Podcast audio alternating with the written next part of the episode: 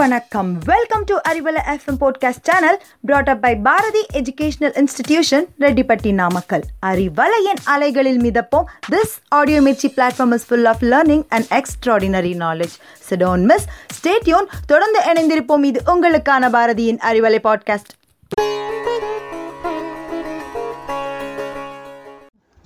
Hi, hello and welcome to Bharathi Arivalai FM. நான் உங்கள் கவிஷ்மா பேசுகிறேங்க. ஊர் சுற்றுலாமாங்க இன்னைக்கு சுற்ற போகிறது. மெட்ராஸை சுற்றி காட்ட போகிறேன், மெரினாவில் சுண்டல் வாங்கி தாரேன், லைட் ஹவுஸில் ரிப்பாக்க போகிறோம். எக்ஸாக்ட்லிங்க, நம்ம சென்னை மாவட்டத்தை தாங்க பார்க்க போகிறோம். வாங்க பார்க்கலாம். நம்ம சென்னை தான் தமிழ்நாட்டின் தலைநகரம். சென்னை 400 ஆண்டுகள் பழமையான நகரம். சென்னை வங்கக்கடலில் கிழக்கு கடற்கரை ஓரமாக இருக்குது.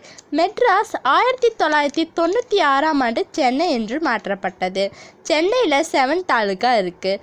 First Egmore, second Nungambakkam, third board Tondiarpet, fourth Mambalam Guindy, fifth Mylapore, sixth Triplicane, seventh Perambur Purasawalkam.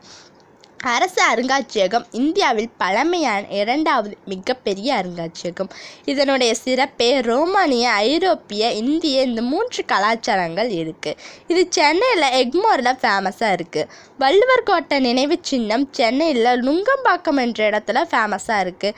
Vadapalani Murugan கோவில் சென்னையில் மாம்பழம் கிண்டி என்ற இடத்துல ஃபேமஸாக இருக்குது. நம்ம சென்னையில் சென்ட்ரல் பிளேஸில் மயிலாப்பூர் இருக்குது. ட்ரிப்ளிகேன் மெரினா கடற்கரைக்கு பக்கத்துலேயே இருக்குது.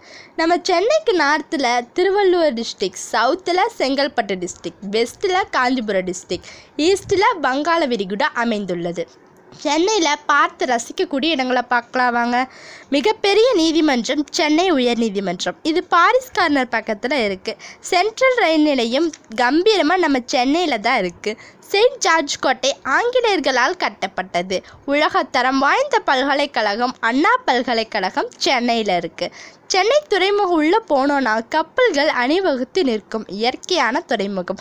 அப்படியே காசி மீன் மார்க்கெட் விசிட் பண்ணோன்னா எல்லா வகை மீன்களையும் பார்க்கலாம். சென்னையில் ஆசியாவிலேயே மிகப்பெரிய நூலகம் அண்ணா நூற்றாண்டு நூலகம் உள்ளது. கன்னிமாரா நூலகமும் சென்னையில் இருக்குது.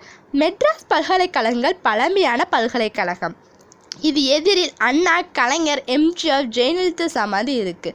சென்னையில் ஸ்டான்லி மருத்துவமனை இருக்குது. இது 200 ஆண்டுகள் பழமையானது. சேப்பாக்கம் சிதம்பரம் ஸ்டேடியம் இருக்குது. அது மட்டும் இல்லை, கலங்கரை விளக்கம் இருக்குது. இங்கேருந்து பார்த்தா சென்னை அவ்வளோ அழகாக தெரியும். சென்னையில் அறிஞர் அண்ணா பூங்கா நகர மையத்தில் இருக்குது. இங்கே 500 வகை உயிரினங்கள் இருக்குது. நம்ம சென்னையில் தொழிலையும் தொழிலாளர்களையும் நினைவுபடுத்தும் வகையில் உழைப்பாளர் சிலை வைக்கப்பட்டுள்ளது. கிஷ்கிந்தா குழந்தைகளுடன் பெரியவர்களும் குதூகூலமாக விளையாடக்கூடிய இடம். தென்னிந்தியாவின் முக்கியமான பொழுதுபோக்கு இடம். இது 120 ஏக்கர் பரப்பளவு. இதை சுற்றி பசுமையை எழிற்கொஞ்சி காட்சியளிக்கும். இங்கே வாட்டர் ஃபால்ஸ், போட் ரைடு இருக்குது. செம்ம ஜாலியாக இருக்கும். செம்மொழி பூங்கா தலைப்பிலேயே நம்ம தமிழ்ங்க, வேறு லெவல். இங்கே பொட்டானிக்கல் கார்டன் இருக்குது. 20 ஏக்கர் கொண்டுள்ள எல்லையம்மாள் காலனியில் இருக்குது. கபாலீஸ்வரர் கோவில் இருக்குது. சிவா பார்வதி பக்தர்களுக்கு காட்சியளிக்கிறாங்க. இது தென்னிந்திய கலாச்சார கட்டிடம்.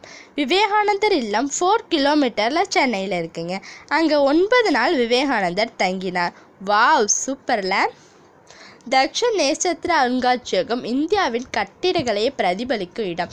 இதில் தென்னிந்தியாவின் கலைகளை பார்வைக்கு வச்சிருக்காங்க. மெரினா பீச் உலகின் 2வது அழகிய கடற்கரை. சென்னை அடையாளமே நம்ம மெரினா பீச் தாங்க. சும்மா சுண்டலை சாப்பிட்டு, குதிரை ரைட் பண்ணிட்டு, சிலுசிலு காத்து, அப்பப்பா கடல் அலை யோசை, சும்மாவா சொல்ல வேணுங்க. கோல்டன் பீச் பயங்கரமாக இருக்குங்க. அங்கே போனால் சொர்க்கத்துக்கு போன மாதிரி இருக்கும். அங்கே அலையற்ற மற்றும் நிறைய விளையாட்டுகள் இருக்குது.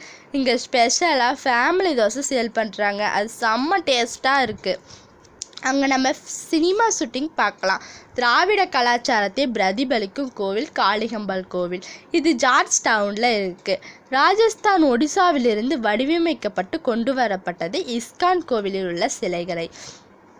செம்பரம்பாக்கம் ஏரி குடும்பத்துடன் சென்று பார்க்கக்கூடிய ஏரி.